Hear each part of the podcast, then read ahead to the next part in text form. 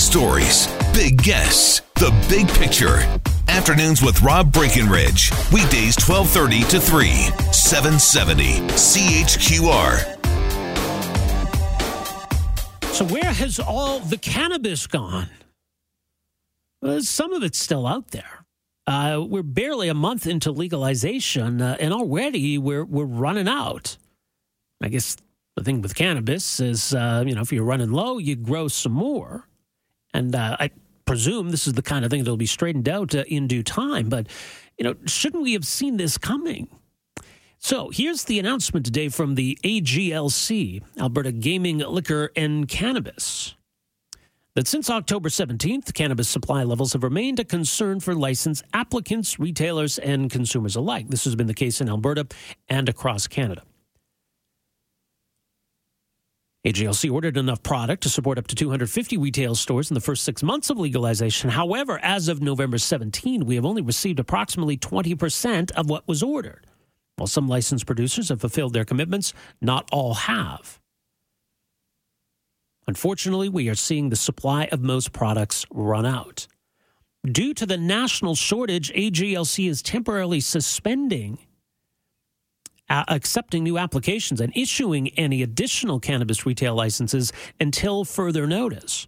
All applicants in various stages of the licensing process will receive a full refund of licensing fees should they wish to withdraw from the application process. We will continue to discuss production and shipping timelines with our licensed producers and meeting with all current retailers to discuss the current situation.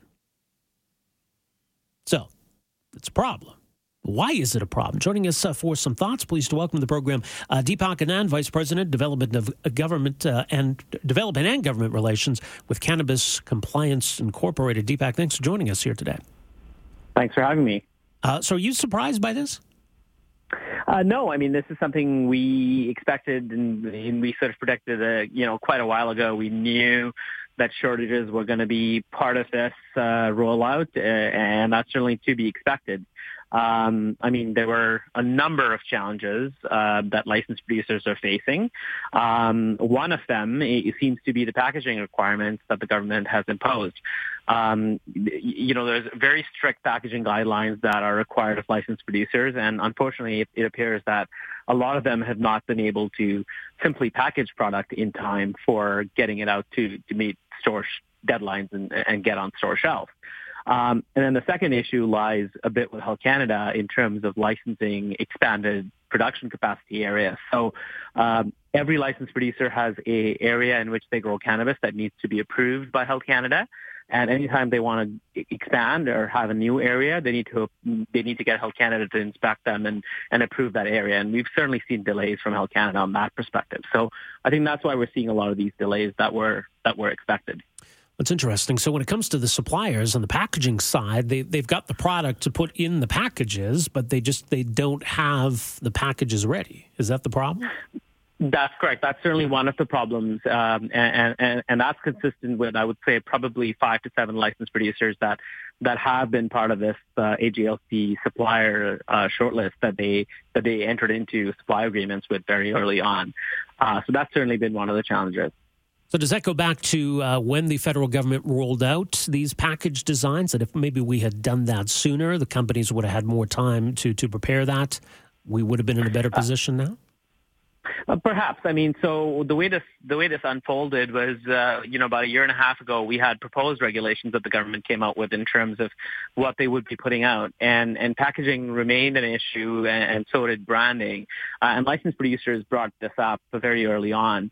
Uh, following that, we saw there was excise duty and taxes and stamps that licensed producers need to be, need to put on, and there was challenges with that in that the stamps didn't come pre-glued by Health Canada or by the by Revenue Canada and licensed producers needed to create mechanisms where, they were applying glue to these stamps. So the entire production process was somewhat uh, disrupted uh, based on where it was previously compared to where it is now under the Cannabis Act. So uh, yes, absolutely, more time would have been would have been beneficial, um, uh, and we're certainly seeing you know quite a few licensed producers struggling with the packaging side of things. So what can be done in the short term? Yeah, look, I mean, you know, and, and as I said, it's it's not just packaging. I mean, there are other licensed producers that have, you know, actually physically run out of product. And, uh, you know, some of them, including some of my clients, are waiting for Health Canada to approve expanded uh, production areas uh, so that they can simply grow more product and therefore get more product out. Um, so I think this needs to be a combined effort on behalf of the industry. We need to uh, work with packaging suppliers to try and expedite this process. We need to work with Health Canada, given that we now have a cost recovery mechanism where Health Canada is actually charging licensed producers uh, for uh, a fee for to get them licensed. So, so there should be service standards being established by Health Canada.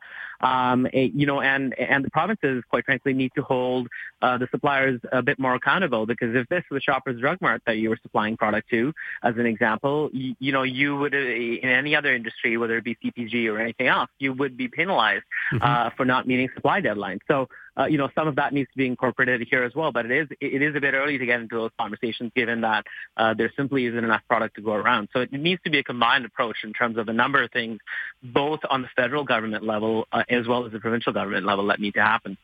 What's what about the, the medicinal side? Because some of these producers uh, also supply that side of the market. Is it having an impact on, on people who, who are using uh, medicinally?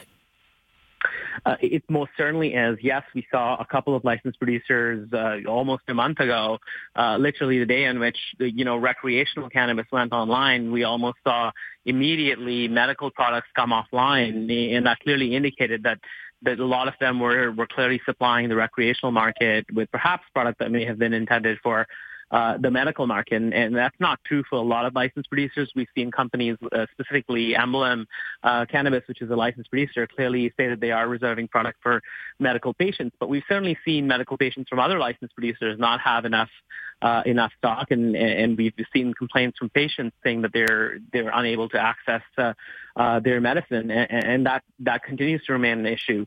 Um, the way this you know the program has been designed, there's there's really no difference between medical and recreational cannabis from a quality control perspective, and uh, they are quite stringent guidelines that Health Canada is uh, sort of subjecting these licensed producers to, and uh, you, you, know, so there, there are challenges uh, on the production side as well um, in getting this product out. So, what's your sense of, of how long it should take to sort this all out? Well, I think we can continue to expect challenges and supply shortages for the next, I would probably say, six to eight months at a minimum uh, before we see this, this this this resolved. I mean, if the federal government, you know, is is to act perhaps a little bit faster, and the provincial government is to is to act and make some changes, I think we could shorten that timeline. Uh, but but I think we can expect this for the next six months at least. Uh, does that mean the black market uh, fills a void?